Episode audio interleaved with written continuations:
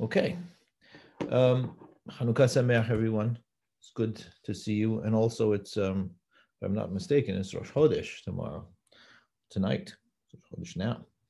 So, um, wonderful to see everyone and to be able to share with everybody on on uh, Rosh Chodesh Tevet, on the sixth night of Hanukkah, um, about.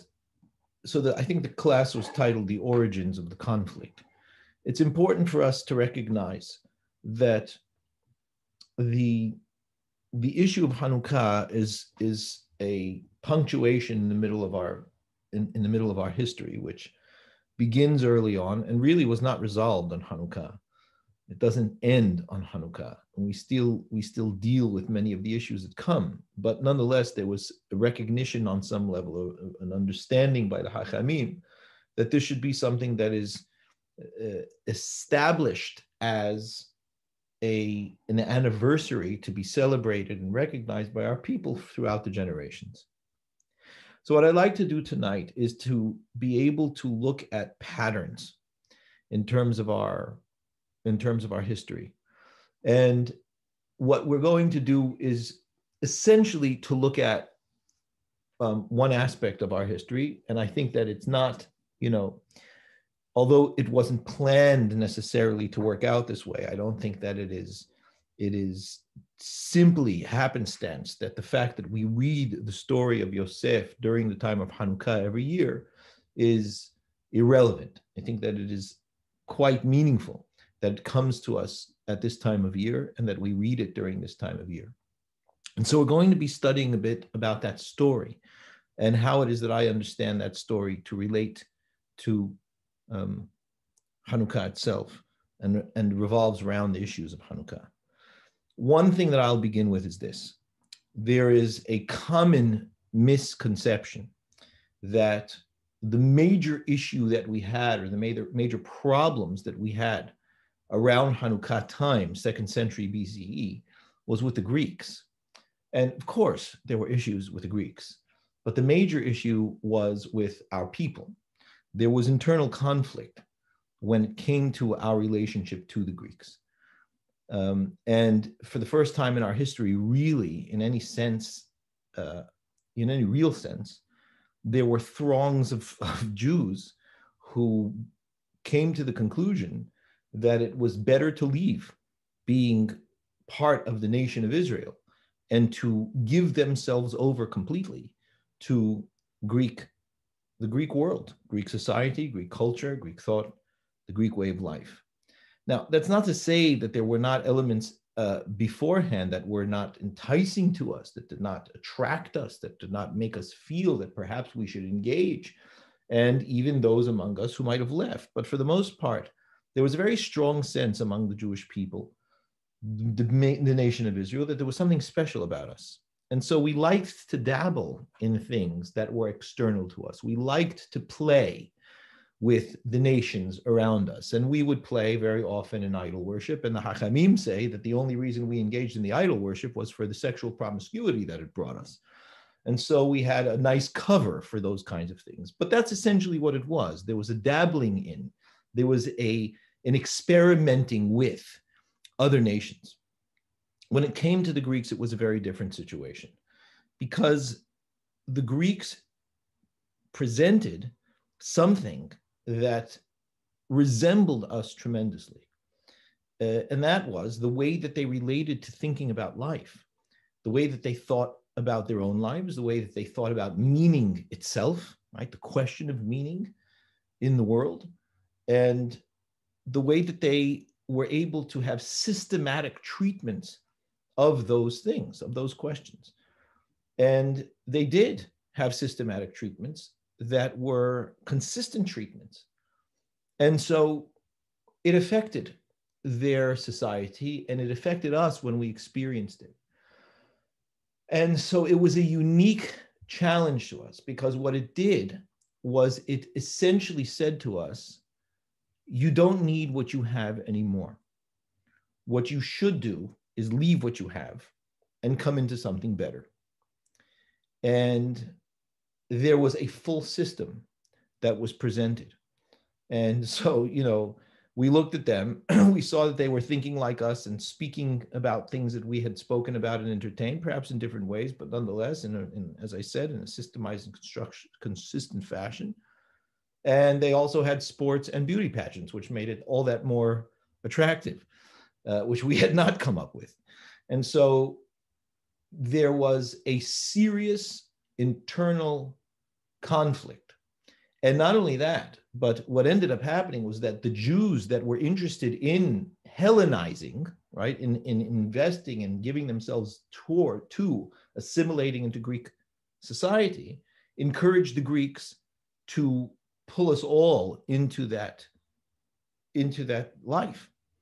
Um, so I'm not going through the depths of the history, and that history is now available in many ways. But those are the broad strokes of it.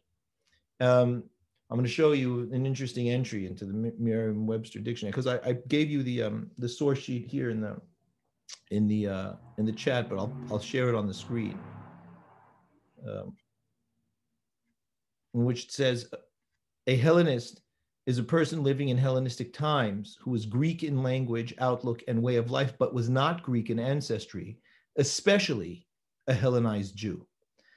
And so there was something special about the Jews. There was something something unique about the Jews that that you know were was there was this tremendous movement, this tremendous force towards it. And Paul Johnson, in his History of the Jews, writes that the Jews themselves had had really um, incited this. And then he writes any possibility of Greeks and Jews living together in reasonable comfort was destroyed by the rise of a Jewish reform party who wanted to force the pace of Hellenization, right? So um, that is what's going on. And what that means is that this is not so much a question of our conflict with the Greek, with Greece itself. It's more a question of the conflict that we had inside, right, within our own family. And what we will see is that that conflict was not one that started then. It was a conflict that began at the very beginnings of our people. And it evolved and developed. And there were times when it went dormant. Um, there were times where one side had the upper hand over the other, and vice versa. And what Hanukkah did, and the reason why Hanukkah became a time in which we almost, you know, we looked at it, the Hachamim saw it and said, okay, so this needs to become an anniversary, right? This needs to become a time in history where we come back to it and re-engage with it and re, re, relive and look at the ideas again and again, is because finally there was a holding up of a mirror to us, right? Saying, you must deal with this issue. And so it, there was almost a forcing as a result of the Greeks. What the Greeks did do was they presented us with an issue that was already um, simmering within us for a very, very long time and said, you know, what say you about this? And so what I'm suggesting is that this issue begins with, well, it doesn't even begin with Yosef, it begins before Yosef, but it comes to a head with Yosef and his brothers. And what is this issue, right? Um, and before we get into the, the particulars of the issue, well, I'm going to start with the issue. What was going on with Yosef and his brothers? It's something that doesn't begin with them, right? It begins with Yaakov. Yaakov definitely is involved in this, and he's part of the problem as far as his brothers are concerned. But we've got a situation here in which Yaakov sees Rachel and he loves Rachel and he wants to be with Rachel. And he is really not interested in being with anybody else other than Rachel. And we know the story, right? So the whole thing is turned on its head, and he ends up marrying not one, but four women. He ends up having children with all of them. And yet, the one that he loves the most, the one that he identifies with the most, the one that he connects to and invests in the most is Rachel's son. Yosef. So he loves Rahel, he loves Yosef. There is something about them that he that he invests in, right? So there are two things that it says about Rahel. There's one thing that it says about both Rahel and Yosef. It says that Rahel was a beautiful woman. She was Yafat Toar v'Yafat Mar'eh. And it says Yosef was a beautiful man. Yefet Toar v'Yefet Mar'eh. And for some reason, that mattered a tremendous amount to Yaakov Avinu. And it's not just that he, you know, he thought that they were beautiful and was attracted to them, and that was it. For some reason, beauty was a very important thing to Yaakov. And we know this because what when he, you know, it's one of the strangest things, but when he um, has the whole problem with Shechem, right? What does he want to do when he comes into Shechem? He wants to come into the society. He wants to invest. He wants to be able to, you know, to, to build his family into some external society. And the whole thing goes awry. Why does it go awry? Because Dinah is taken captive and raped, and her brothers think that this is a tremendous uh, atrocity, and it is it is a is a is a massive affront. And what do they do?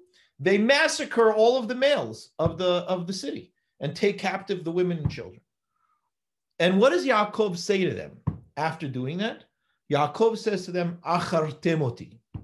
That's the one word he uses. And what that means is you made me look ugly. And I can tolerate many things, but I can't tolerate being made to look ugly. And so it says that they cannot now integrate ever again. They cannot integrate. And the, the, Torah goes out of its way to say that God needs to provide for them some kind of force field to protect them from being attacked by these people. It's not even a midrash. That's directly in the Pisukim, and where Chitat Elohim, right, the fear of God was put into everybody around them so that they should be able to travel through wherever it was that they were traveling through without being destroyed by massacring a city because the, the kid, the boys lost their temper. So there's something going on over here, right? There is there was already conflict between Yaakov and the way that he sees things and the children that are not the kids of Rachel. Right? So everybody that is not Rachel's kids have a problem because they identify that. They identify and recognize that Yaakov has ideas that do not seem to incorporate them and take them into account. So what does it end up being? What Shimon and Levi do is they say, listen, uh, we're not managing this. Well, you're going to consider our sister like some kind of harlot and let her be taken like this? Absolutely not. We will use our covenantal sign to destroy them all. So we're going to tell them they should be, they can engage in the covenant, and they try to. Oh yeah, absolutely, we'll engage in the covenant. We'll circumcise everybody. Got lovely. I'm glad you circumcised everybody. Now we're going to take you all out and kill you. So we took advantage of your vulnerabilities and destroyed you. And Yaakov looks at this. Uh, he never forgets it, by the way. On his deathbed, he criticizes Shimon and Levi for doing this. So that's a problem.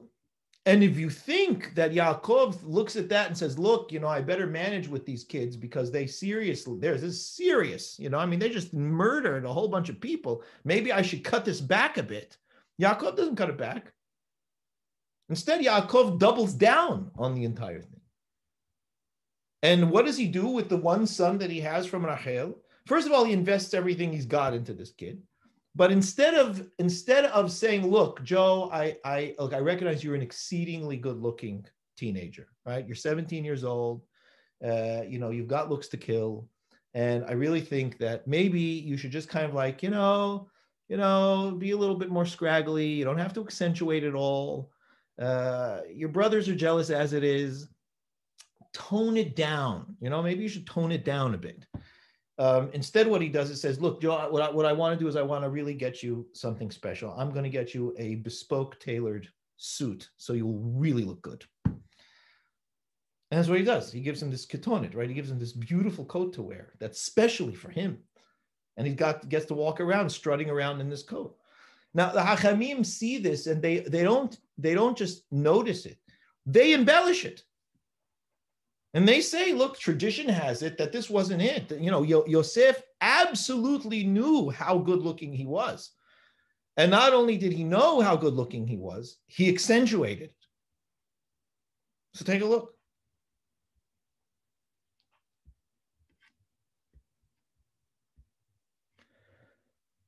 The Hachamim say about Yosef, Vihunar, right? He's a young man. Which incidentally, I mean, he's really young. He's 17 years old. In the book of Genesis, that's, uh, you know, you've got everybody's 900 years old in the book of Genesis. All of a sudden, you have a 17 year old kid who comes around. He's a nar, he's a lad, he's a young man. I mean, you know, in the in the modern slang, yeah, that's what lad sounds like. He's he's he's all concerned about how it is that he's looking, and it says. He would do things that were very you know, teenager oriented. I mean, you know, not teenager, but necessarily young adult oriented. Mitakin besaro, he spent a tremendous amount of time doing his hair. Mimashmish berinav. He would touch up his eyes, you know, use maybe a little bit of eye, eye, eye makeup to accentuate his eyes. So that he would really look good. This is Rashi, right? This is straight out of Rashi it it got him into trouble. And it's not like he stopped. You know, when he did get into trouble and he was slow, sold into slavery, well, he didn't exactly have an opportunity to, to you know to invest in a full makeup kit and and you know and, and hair products. So he had to put a stop to it for a little while. And of course, you know, he was thrown into jail. But you know what ended up happening is that when he actually did get to Potiphar's house, and he did rise to the top, and he was left alone in full charge of the entire household, what does he go straight back to doing? Making himself up. So it says again in Rashi, it wasn't enough that he was beautiful. Kivan shiradzma mosheil. Once he saw that he was in charge again and he had freedom again, he ate and he drank, um salb and he would curl his hair. He made sure that he looked good. Hakadosh Baruch Hu at that point said, "Look, kid, you know, I mean, I get that you're, you know, you want to make sure that you look good, but your dad is sitting in sackcloth mourning over you. Maybe you should show a little bit restraint." Now, God Himself has to do this, and He says, "Listen, if if you're so so confident about the fact that you can manage these looks, why don't I really see how you feel? And that's when the whole issue with Potiphar's wife starts. So it's very strange that Yosef, you know, this is it's coming from his father's household. His father doesn't say, Joe, I don't think you should be spending that much time in the bathroom in the morning. To the contrary, he says, listen, I've got some great clothes for you. You know, why, don't, why, don't, you, why don't we see how we can really dress you up? He encourages what it is that Joseph is doing. And this is all happening in front of his brothers. And his brothers look at him and they hate his guts. I mean, it says it more than once explicitly.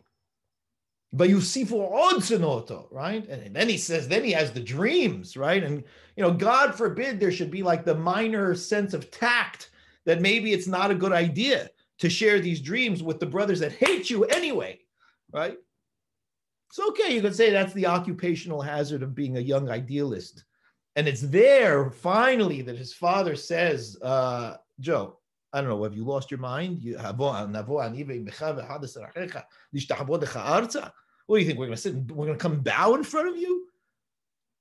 He says that to kind of like throw the brothers off of the off the kill. But Aviv Shamar Tadavar. But his brother, his father did take it quite seriously and believed that there was something about those dreams.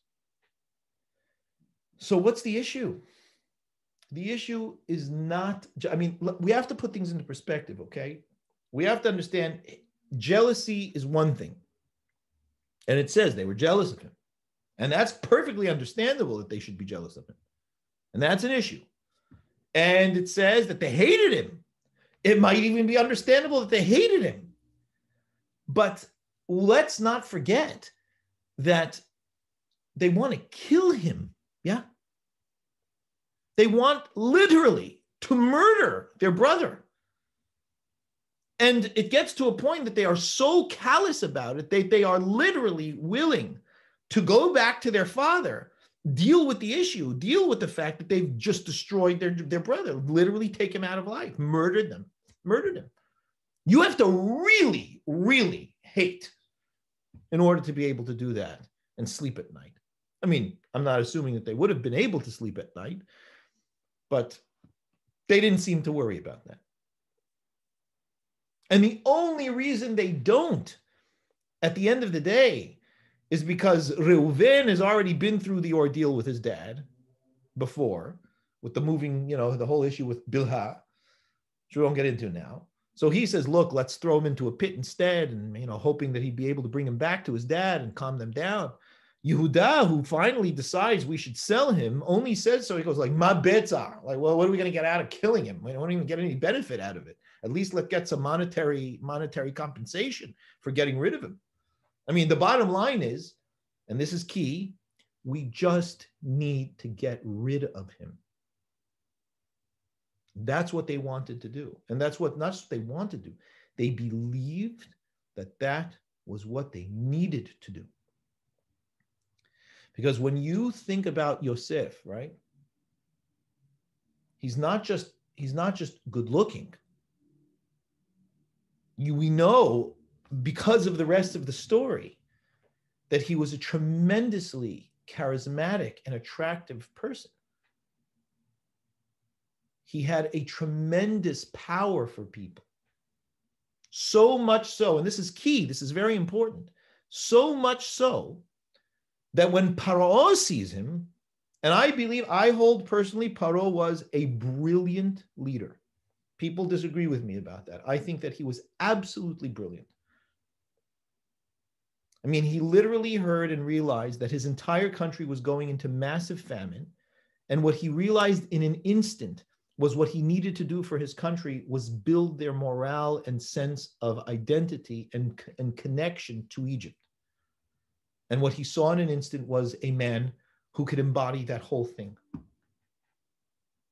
And he put him in charge. And it was the best thing that he ever did.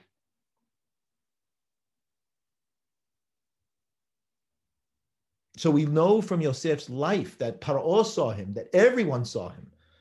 Everyone saw him as a tremendously attractive person. And what Paro understood was that the whole country would want to invest in Egypt because of Yosef. That's how powerful Yosef was. And this was pulling him straight out of jail after being there for who knows how long. So we're getting a sense of who Yosef is, who the brothers very clearly see that he is, who's being encouraged by his father. And the brothers realize not only is dad out of his mind, which is what caused them to massacre the city of Shechem in the first place. I mean, it's clear that they disagree with him. That they, they don't even care that, that he's going to be absolutely devastated at the news that Yosef is gone. They have no issue with that. Cold hearted kakerna. Can you please identify the coat of your son? Is this the coat of your son Joseph? Yes. It, oh, sorry. Sorry. I think he's gone. That was their relationship to Yaakov. That's how they felt about Yaakov, and that's how they felt about Yosef. And they were sure to the point that Chazal say, the Hachamim say they got God involved. They were so sure that this was the right thing to do. And they were not wrong on a certain level. They were not wrong because we know in history when you have people like that, when you have people who have that kind of charisma, that kind of attraction, that kind of capacity to control masses simply by way of their own personality, it becomes a cult of personality. And it becomes very easily a dictatorship and a very in very very quick ways it becomes absolutely destructive and dangerous. And so when they see Yosef coming along they say oh look who's coming a bala and what the Rashi brings on that oh it's really a midrash right? Rashi doesn't bring it. Midrash Rabbah brings it. When it says look vayomru yishel ahiv hine bala halomot this master of dreams Amar This one is going to eventually bring all of our people to worship the Baal, to worship Avodah Zarah, which is precisely what happens. They're not off. That's what I'm saying. This, ex- this is the exact thing that happens with one of Yosef's descendants, who was just as charismatic as he was and just as much involved in the mindset that he was. It was Yarovam ben Nevat who was king just after King Solomon, tears 10 tribes away from the union and sits on the throne as king. And it's unbelievable because the one thing that it tells us about him when he this occurs, when he is, is told by Ahya Shiloni that he's going to become king, it gives one detail about him. It says. He was wearing a new suit when all of this happens. It's astonishing. That's the one thing that it tells us. So, this is a serious problem. On the one hand, you have what seems like this tremendous embrace of world beauty in high levels of encouragement and movement. And on the other hand, you see these severe fears around it that are will stop at nothing to destroy it and get it out of there. That never goes away. We think that, you know, just because Yosef ended up becoming tremendously successful in Egypt and the brothers do end up having to bow down to him, that that meant that they were willing to embrace his personal view over theirs. That never happens. We don't have time to go through the entire story now, but I am telling you that never happens. They agree to disagree at the end, mainly because they're afraid of what it is that he's going to do to them. That's all. But they do not agree with Yosef. They never do. So what are the issues? What is it that Yosef is doing? What is it that Yaakov is doing? Could it be like what, what what's behind all of it? What's behind all of it is this. Yaakov and Yosef recognize that the way to know God, the way to embrace God, the way to integrate with God, the God of Abraham, and who is the God of Abraham? The God of Abraham is the God that created all things. He is the source of all that is. And as Harambam teaches us, the way to know and love God is to see and come to be aware of, interact with, study, embrace the world that he created.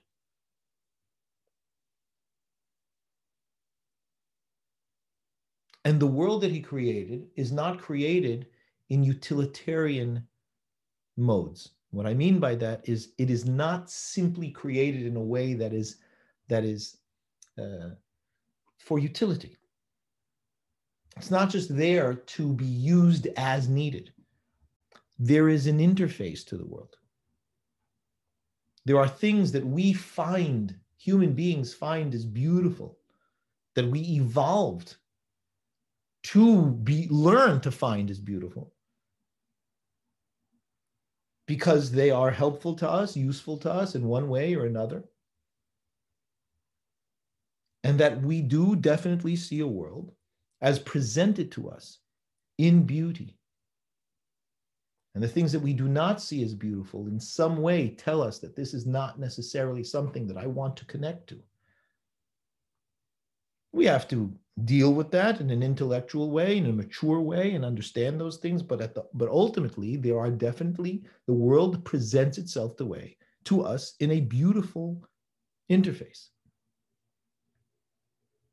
And what Yosef and Yaakov were, were understanding and what they believed was right was that if the world is to integrate with Israel, and that's what they believed should happen, that the world should integrate with Israel and that Israel should integrate with the world. And that does not mean that Israel should dissipate into the world. It means that if there is something to be learned, if there is something to be added, if there is something that could create a synergy that is successful between Israel and the outside of Israel, that in order for that to happen, in order for that there to be openings for that to happen, beauty is necessary. Because nobody is going to want to have anything to do with what is ugly. And that is why Yaakov turns to the boys after the massacre and says only one thing to them. Achartemoti. You've made me look horribly ugly. And there's nothing for me to do in this world now. What do you want me to do? Sit at home and twiddle my thumbs? You want me to sit behind some kind of wall so that I can be myself and at one with my God on an island and disregard the entire world that He created?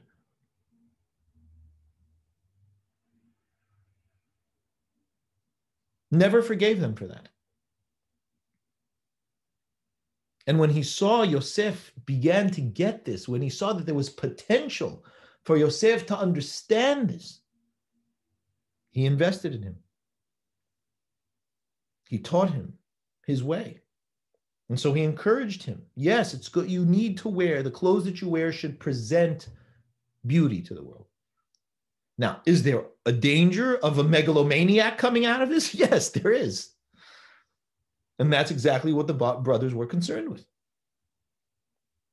That very, very easily, this deteriorates into a disaster. And so, what the brothers' opinion was we do not play with fire. The, the fallout is too great. And so, we need to liquidate him.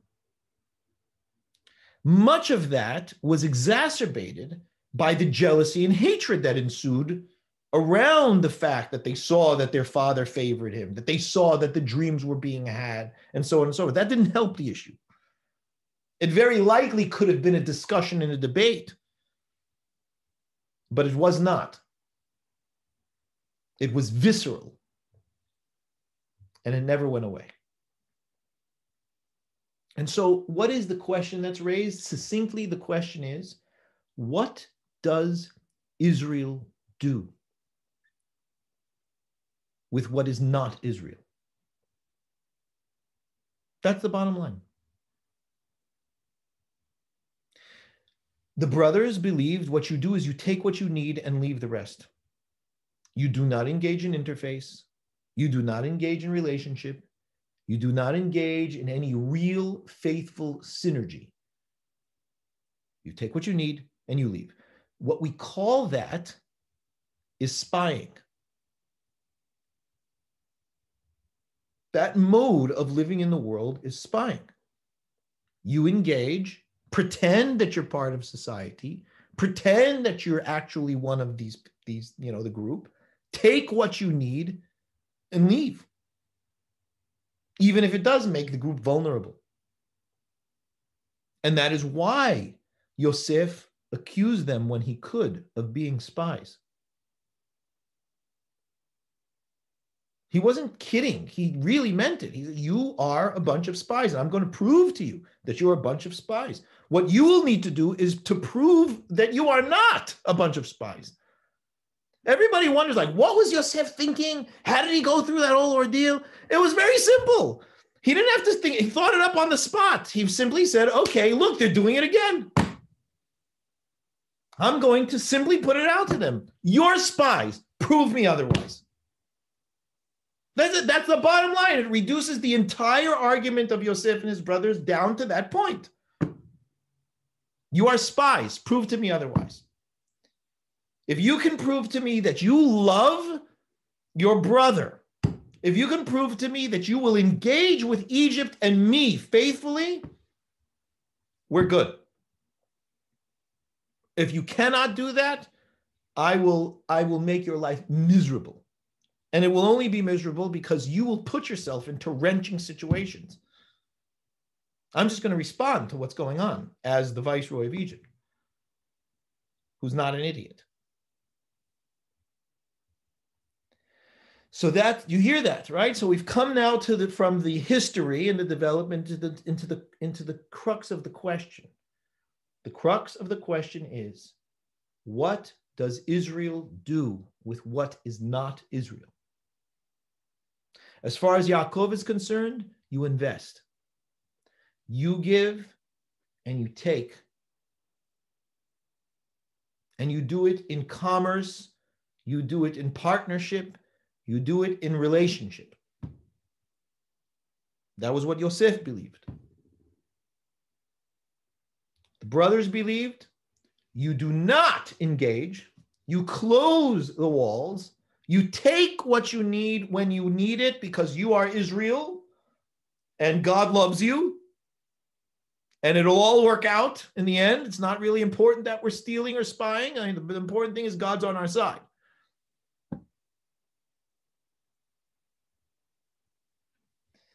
And so that's the, the, the argument and there are sides that have value on either way. You know, both sides have value. Nobody wants a Yerovam bin Nevat running the, the country. Except that 10 tribes ended up going with Yerovam bin Nevat, and his, his legacy lasted for hundred, hundreds of years. So it wasn't a small thing.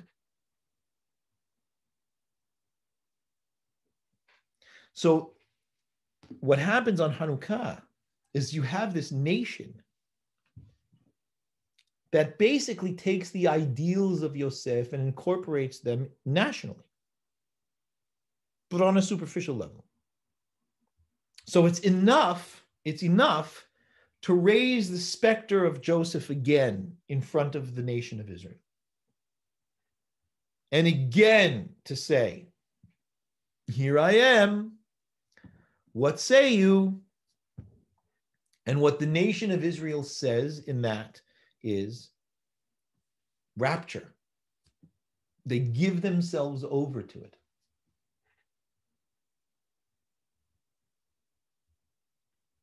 And it happens again. They don't know how to deal with it. And so it's really there that it begins, right? So in order, so who ends up fighting? Who ends up fighting is the Kohen Gadol. The Kohen Gadol, interestingly, is the first one who is able to manage these, these relationships that are different, that are other, and be able to make an, a, a harmonious connection between them. So the Gemara says, and the Midrash says very nicely, he says, you know, the history of brothers in Israel is not good. As a matter of fact, the history of brothers in the Bible in general is not good. They just never get along. The only brothers who seem to get along are Moshe and Aharon. Not until Moshe and Aharon comes along do brothers ever really manage to live together without hating each other on one way or another. The worst manifestation was Yosef and his brothers. But it's not the only one. And the one who really is, is, is responsible for that brotherhood to occur is Aharon.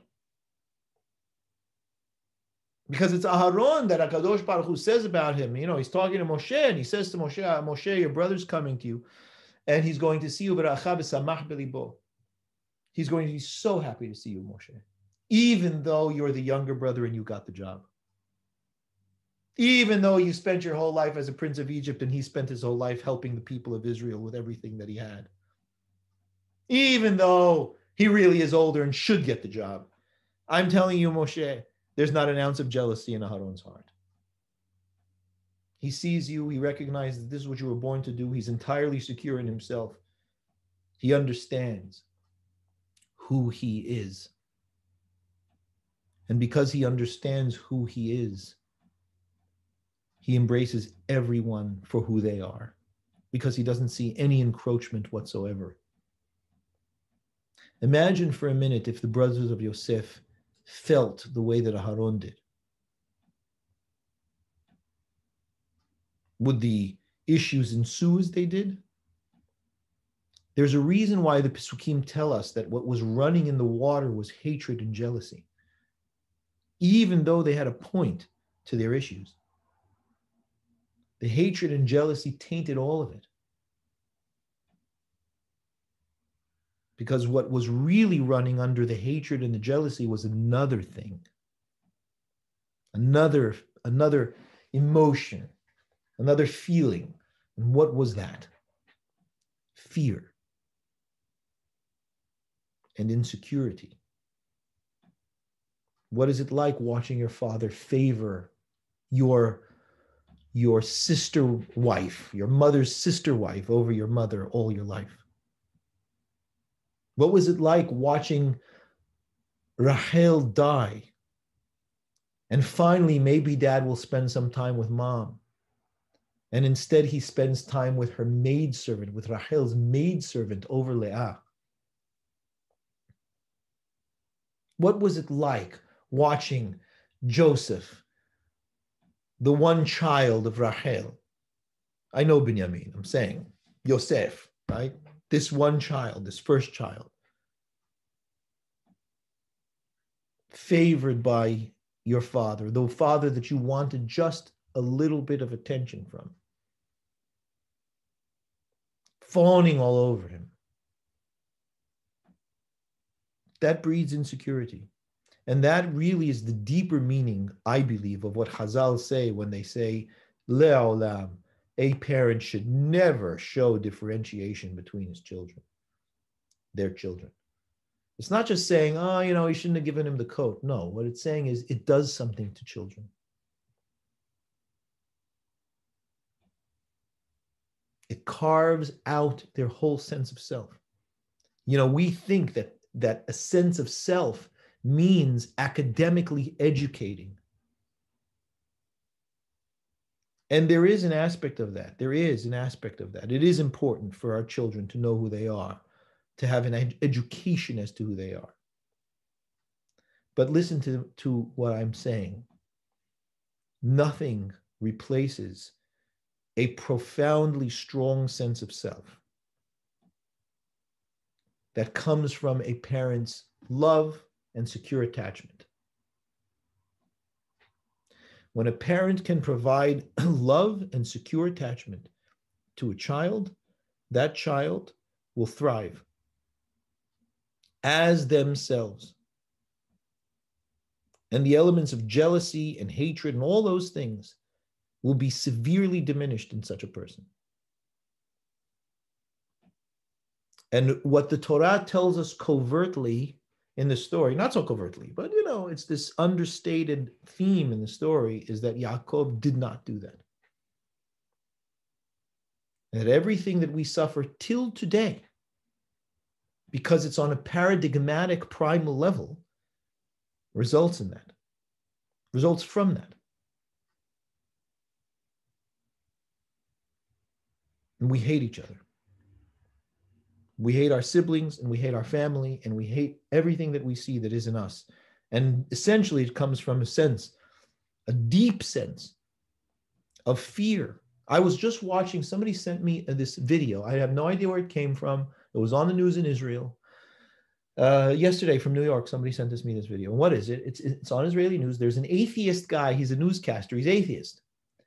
And he's got on the news an Israeli man who lives in Ramat Aviv, who is, who is vociferously protesting the Chabad rabbi on the corner who has is putting tefillin on the young men who live in Ramat Aviv.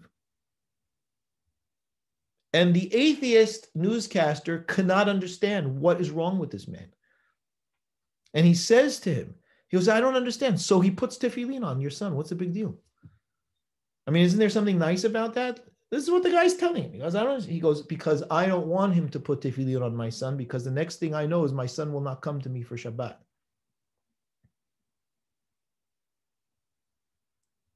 And that was like one small line that he threw in there. And then it was just a discussion of kfiya datit and, you know, uh, this imposition of religion. And he said, but nobody's imposing anything. They asked the young man, do you want to put on tefillin? Yes, here's tefillin. No, thank you. Have a nice day. Anybody who's been in that experience with a Chabad rabbi, no, no, they don't accost you. No, they don't. They don't. They don't. You know, put you on guilt trips. Have did you put? Are you Jewish? Did you put on tefillin today? Would you like to put on tefillin? Here you go. Chazak baruch. Put on tefillin. They probably don't say chazak baruch, but nonetheless, right? And this man was saying, I want to eradicate them from my neighborhood because of what they might do. And what I said to this woman, she goes, Israel has lost its soul. And then I, I said, you know, I don't know. This is nothing new. This is not, these people have always been part of our nation. It's always been part of our nation. Those, those people have always been there. I said, but it's clear that he's afraid. She said, where did you see that? I said, because there was one line that he said, my son will put on tefillin and he might become religious and he will not come to me on Shabbat anymore. And that's clear. The whole fear is I might lose my son. And that's because you are not prepared to respond to your son's choices in life. But isn't it true that if it's not tefillin, it's something else? So that is running very deeply in this entire story, and that is running on Hanukkah very badly. Because it comes to a point where, listen, you know, you guys cannot pretend not to deal with this issue anymore. We're going to have to deal with it. So now your whole nation is going to be dissipating, assimilating into Greece. Now what? And the only ones who can address it are Aharon. The only one who can address it is Aharon and his, his descendants and the ones who live by his credo. It's not even the Kohanim in general, it's the Kohen Gadol and his family. Right? Don't we say Bimeh Matitya ben Yohanan Kohen Gadol, Bet Hashmonai. The Kohen Gadol is the only one who could say, "Listen, enough. This is I'm I'm fighting this this war not because I hate my brothers, because I recognize that my brothers are dissipating. That yes, it's going to require really ugly stuff. It may even require us to go to to engage in some level of civil war. But at the end of the day, it's in it's in order to be able to save the nation of Israel to be Israel, because there was not going to be an Israel." And so what ends up happening on Hanukkah is what do you do with what is not Israel? And the answer is you do not give yourself over to it in rapture and you do not isolate yourself from it. What you do is you draw deep from your own sense of self and you fight for that self. And be willing to die in battle for it. If you love yourself that much, if you care about yourself that much that you're willing to fight to the death to defend who you are and what you are, well, then you can deal with anything. Of course, you can deal with the Greeks. And that's what we ended up doing. You know how many Greek words there are in the Mishnah, the Gemara? You know how the fact I've told I say this, I literally I think I've said this in every single shiur that I've given from the beginning of Hanukkah. But the fact that you could write a Sefer Torah in Greek and it's kosher, if that's not integration, I don't know what is. But it is the manner in which we are meant to do this. And that is how Yosef did it. Yosef, you know, that everybody loves to talk about the midrash of, you know, you know how we survived in Egypt? We didn't change our names, we didn't change our clothes, we didn't change our what else didn't we change? Our language. But we failed to recognize that Yosef changed all three of those things and thrived. Yeah, sure, when you know you've been reduced to slaves and you barely have a sense of self, Okay, so the externals are going to be the only things that hold you together. And there's something to be said for that. But it is not how it is that Yaakov wanted his children to be. And it certainly is not the way that Yosef lived. And it is why we bless our children that they should be like his children, even though they're gone. And that's a crazy thing. Why would you ever bless your children to be like Ephraim Menashe? Did you ever think of that? It's the worst beracha. Please be like Ephraim and Menashe who have been wiped off the face of the planet and we have no idea where they are anymore. Hazaku Baruch. Great thing to wish for your child. The idea is the, the, it is so important. It's astonishing, but it is so important to philosophy that even though the risk caused them to be lost, we still bless our kids to be like Ephraim and. Because Yaakov said that's how you should bless your children. Why? Ephraim and that be that were strong and remained your children before I even got here. I mean, they grew up in Egypt for goodness sakes. They didn't even grow up in a Jewish neighborhood. They didn't go to Jewish schools even. They were in Paro's army. And those kids, those are mine, Yaakov says. Those are the kids. Those are mine. Kiruvin Yuli. They're going to be mine like Reuven and Shimon. These kids are a miracle. This is unbelievable. That's how every member of my family should bless their children to be from now on. That's what Yaakov says before he dies. Why? Because what he says to Yosef is, Yosef, you've done it. You have been able to become the face of Egypt, to wear Egyptian clothes, speak the Egyptian language, even be called by an Egyptian name. And you are Yisrael through and through. And it's because I loved you. And because you had strength. I mean, you know, it's not like Yosef had a huge amount of time to learn everything about Israel. By 17 years old, he was kicked out of the house and sold down to Egypt. What he did have was a profound security in who he was and his father's love.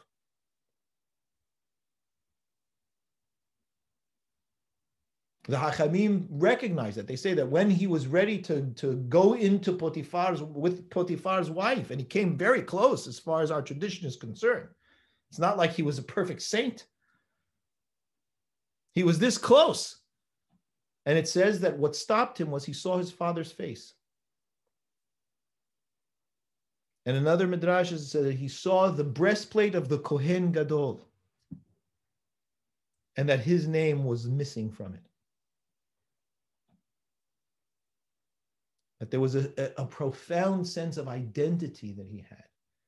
And identity comes first and foremost from what is given to us by our origins, by the source of our being, where it is we begin our life. It is the most important thing that we can do. So what ends up happening on Hanukkah is that we fight for that and we win. And what do the Hachamim say? The mitzvah is ner ishu beto. It's a household mitzvah. That your children, your brothers, your sisters should know that wherever they are in the world, they are connected to home. And that when we light at home, it stands for them. That's the halakha l'maaseh. It's an astonishing halakha. Literally, I mean, a, child from a particular household, uh, it doesn't have to be a child. It could be a 40 year old. Uh, uh, the, the, the father could be gone and the mom is home, right? Father be away on business, out in the middle of nowhere, wherever it is. And he does not have to light the nerot. If he wants to see them, he can light them, but he can't say a beracha because the beracha is not obligated. All he needs to know is that his family is lighting for him, and that enough should be enough for him. But Zev said, Can I light? I want to see the candles. What do you mean? Your connection to home is enough. That's the idea behind it. And it's so much so that you're not even allowed to say the beracha if you're not home and they're lighting for you. Why? Because if it's already been, the obligation has been fulfilled. You can't say beracha mitzvah when the obligation has already been fulfilled. And so, what does that tell us? What it tells us is, as Israel, what are we supposed to do with what is not Israel? The first thing that we're supposed to do is recognize that God created it. That's the first thing. The second thing we're supposed to question is, what can I learn from it? The third thing I'm supposed to question is, and how can I incorporate that learning into my being to enhance who I am? That is the entire goal of Galut. I'll prove it to you. That's the whole goal of Galut.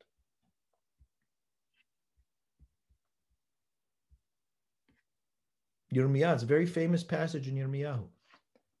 The first Galut, the Galut of Babel. HaKadosh Baruch Hu gives instructions. And we see these instructions as paradigmatic for every Galut after it. So said the Lord of armies, the God of Israel. To the entire diaspora, to all those that I've exiled. That I threw out of Jerusalem to Bavel. Binu batim, build houses there. Not tents, not, don't rent apartments, live there. build houses, vashevu, and stay there, sit there, live there.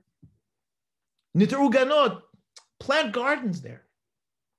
Ichlu et priyan, and eat the fruit of those gardens, you're going to have to wait for the fruit to come out, right?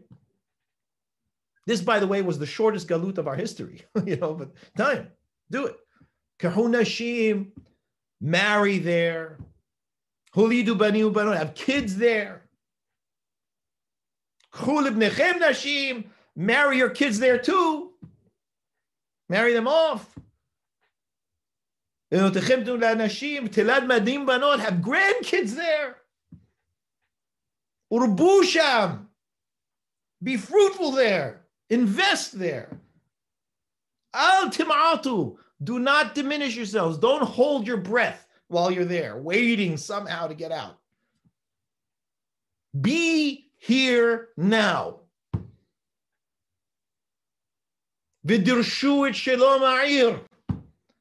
And constantly look to find the peace of the city, that the city should be in peace, that the city itself, don't just worry about you, make sure the city is okay. You know, like Yosef did in Egypt. Do that. Do exactly what Yosef did in Egypt, because that's exactly what Yosef did in Egypt, by the way. Exactly this. Yosef Yosef had great grandkids in Egypt. Pasuk goes out of its way to tell us this. Look after the good of the city. Look after its success that I've sent you there. Pray for it. Right? Mi Sheberach Avotel Yaakov, who Yale Mala Mala, our most gracious sovereign Queen Elizabeth, Philip Duke of Edinburgh. Why do you think we do that? It's because this. Pray for it. El Adonai, to God. That's okay. You can ask me about that. They should be okay. You think you you think I don't want you to ask me that the goyim should be doing well. Who do you think created those goyim? By the way, just wondering. Who do you think created them? You think you're the only thing that I created? You think I didn't create the Brits? Kibishloma, because in the peace of the city, in that city's welfare, you will find peace. And if you do not, you will not find peace. If you resist and kick and scream, you will not find peace. Be there. Learn from them. You want to know why I sent you to Bavel? Because there's some really serious stuff that's going on over there. Some pretty insane developments that I really think that you guys can draw from. I would pay attention if I were you.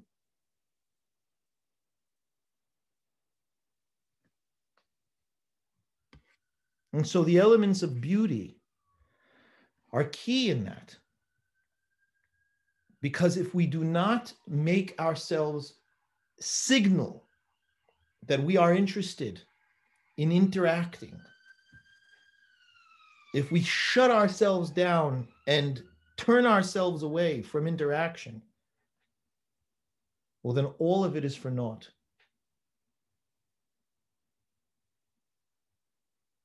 We didn't realize that we were not meant to be home because we couldn't run it anymore. And that maybe there's a possibility that we can learn something. And so, what does this have to do with this Faradi Habura? I will be bold and I will say that for the most part, the Sfaradim took the lessons of Yosef. And we did embrace the areas that, in which we found ourselves. And we did learn from the people in which we found ourselves. Were there casualties? Yes. Very serious ones, actually. Yosef's way is not fail safe. Yosef's way takes very big risks. And yet, Yaakov Abinu was ready to take those risks. And Yosef was ready to take us. And even after the entire story, before Yaakov dies, he says, and bless your children to be like Yosef's children, the ones that look like Egyptians and talk like Egyptians and walk like Egyptians. You know, what do you think that song's about? It's about Yosef.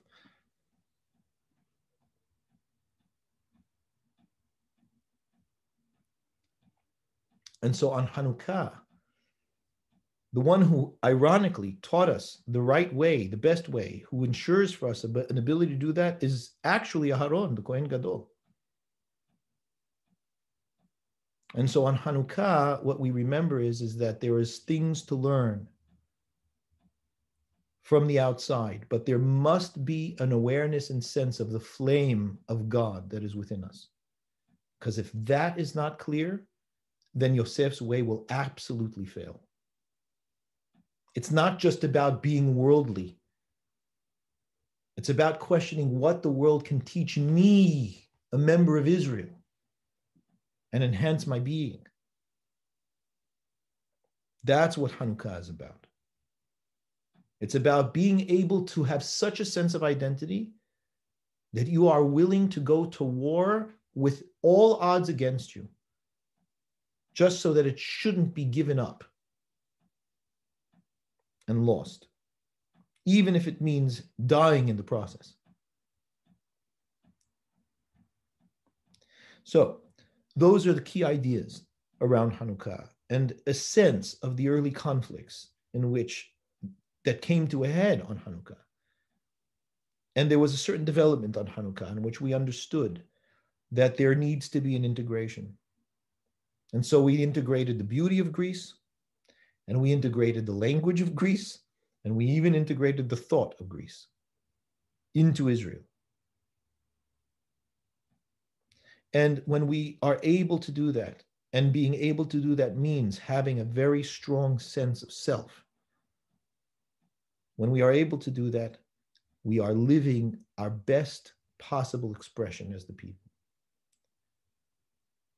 And ultimately, that is, that is our, our greatest goal. And so, the light of Hanukkah is a light that reminds us, the light that burns in us, the light of God, that is essentially what shines through our eyes, that is our great beauty. That always has to be cultivated, and that our household has to be cultivated. And taught and nurtured and loved. So that when they are away and we do light candles for them at home, they know that they're connected and that they can be brave to be anywhere in this world, to learn anything from this world and know who they are nonetheless. All right, I suppose so. Reb Sina, do we do questions or, or what are we doing? Uh, yeah, let's do a few minutes questions. I know it's, it's, it's late for you. You've had a long day. Thank you so much, Rav. Um, really, really, really powerful. Um, who's got a we question? Put we put our hands up. Yeah, I just wondered. I'm just beginning to think, Rabbi. Thank you. That um, who's speaking? That, my name's Paul. I'll put my picture on. Sorry. Sorry. Yeah. Um, that that that Hanukkah is now a festival identity of our identity, and I was always thinking their identity came from Pesach because we say the Shema, and we draw our identity from our, our Pesach narrative. Now you encouraged me to think about the idea that actually the Mesiras Nefesh of um, that we think about uh, when we say the first line of the Shema, that um, Hashem is from the past, the present, and the future, and we're willing to give up our lives for that identity when we when we when we take Ol Malchut Shamayim, we're taking it on a, on our shoulders. So I'm, I've got a bit of a paradox there. Is my identity coming from Pesach, or is it coming from Hanukkah? It's a good question the way that I understand it is that we're born at Pesach, right? In other words, the nation is delivered literally, right, on Pesach. So we're infants. It's a very nascent sense of self. On Hanukkah, it's a question of now that you are, you've matured and you've found a home and you are a nation and you've developed, what does it mean to you to be you?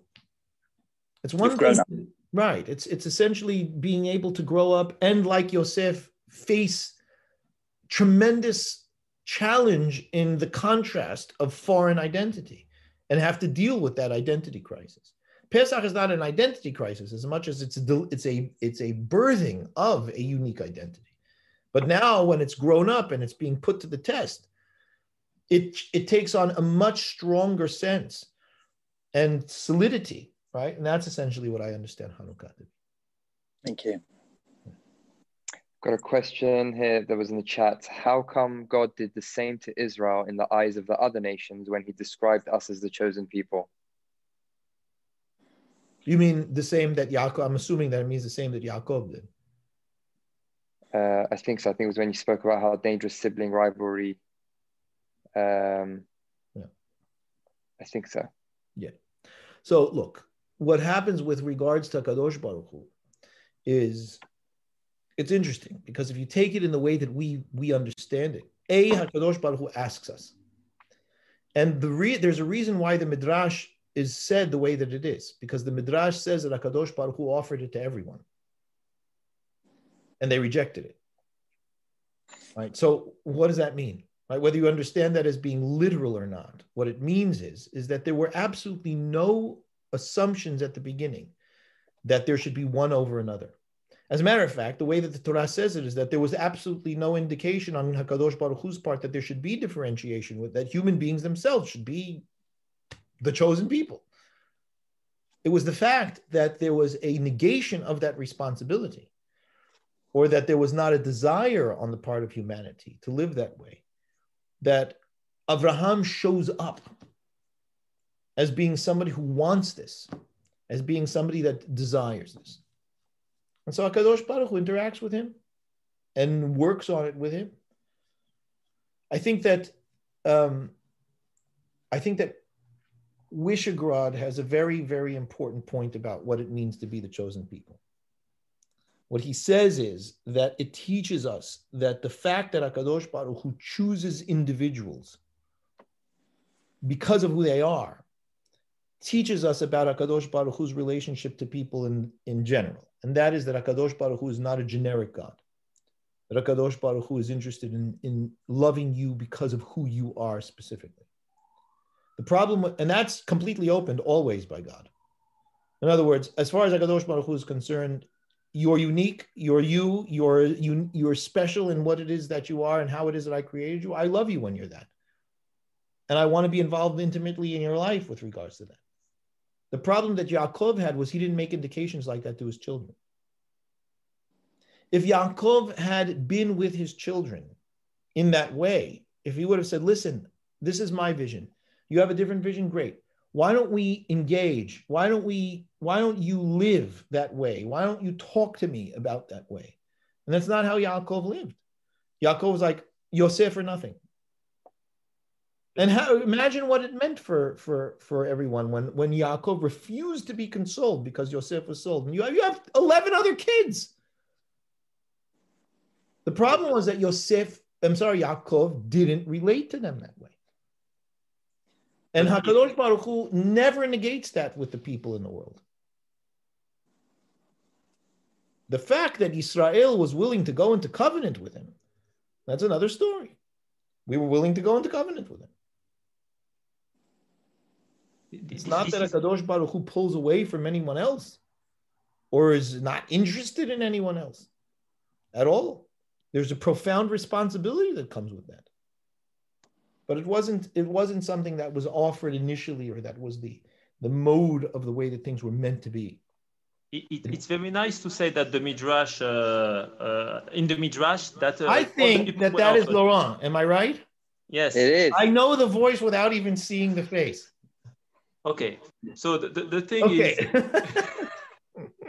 the, the, the thing is, maybe in the midrash it say that it offered uh, everything was offered to the, all the other people, but show me any evidence from the people themselves that they were offered anything yeah. and that they feel it that way.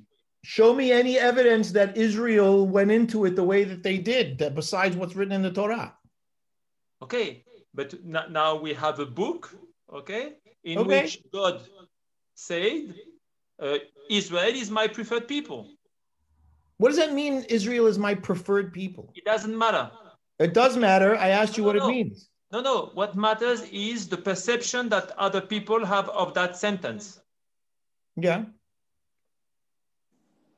So how, how does it how doesn't it put us in a tricky position with respect to the other people? It definitely puts us in a tricky position with respect to the other Why, people. why would he do that? Gi- given the example of uh, Yosef and Yaakov. The reason he would do that is because it is a real relationship. And the inherent in that choice is for Israel to live up to that relationship. Israel doesn't live up to that relationship, puts us in a precarious position. Israel does live up to that relationship. We're not in precarious position because we embrace everyone. We live in a way that is universal.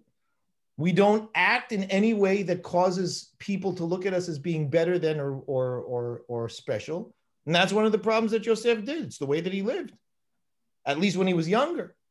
You, you think there was a time in uh, history when uh, we lived up to that uh, level? Again, if you're going to take the scriptures, then yes, of course there was.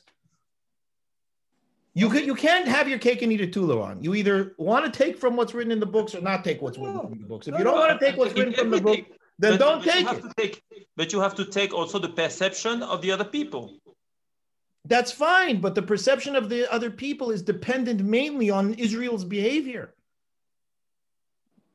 Where, where was it? I mean, where did you notice that in history? I noticed that in history, and whenever it is that we've seen, we've lived in peace with our neighbors more than once in history. When? And we have usually lived in peace when we have embraced them, when we have served, when we have when? given. Tell me one example when we lived in peace with our uh, uh, neighbors. Even when My Solomon, family, what do you mean? My people, my family, and, and the people that were related to my family lived in Halab for hundreds of years in peace with the Arabs. Not anything more than what would normally happen in conflicts with ste- people that are living in one in one place. I won't, I won't answer that. We're not talking about your family, but we're talking about Israel as a people. That's Israel. What do you mean? That's Jewish people. Okay. In the time of Shlomo HaMelech, there was peace Yeah, throughout sure. the entire region. Everybody wanted to come and see Shlomo. Nobody said anything about it. Okay, good. That. Yeah. Rav Shimon Eddy. Okay, but last question. Last question from Rav Shimon Eddy. Ah, lucky lost. Um, thank you. I, I do have a, a query on something that Chacham said earlier, which is that uh, the Hellenistic period was uh, a novelty in that for the first time Jews weren't just uh, curious about the outside world, but rather uh, threw themselves in full heart and soul. Uh, I would question that in the uh, conversation Eliyahu had with the boss, that uh, God said there are only 7,000 people in all of Klal Yisrael. He didn't say only seven, but there are 7,000 people in Klal Yisrael who haven't knee to the Baal. It seems to be the entire nation were going after them full heart and soul at the time. Yeah, but remember what was going on at that time. Nobody was leaving Israel. They were just being naughty and doing stuff that they shouldn't have been doing. That was all. Ah, okay. But uh, Nobody right, was leaving. Nobody wanted to stop being Israel. They just wanted to be able to play with the friends also.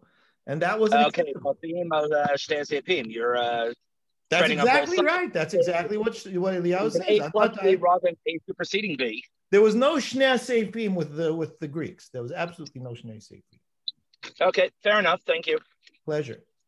All right, we're good. Thank you Rosina, very much, Rav. Lovely Thanks, to share with all of you it. tonight. Thank you so much for Indeed. coming and attending. Thank Indeed. you. Thank you, everyone. I don't think I've ever met before, and so I'm glad to see you here.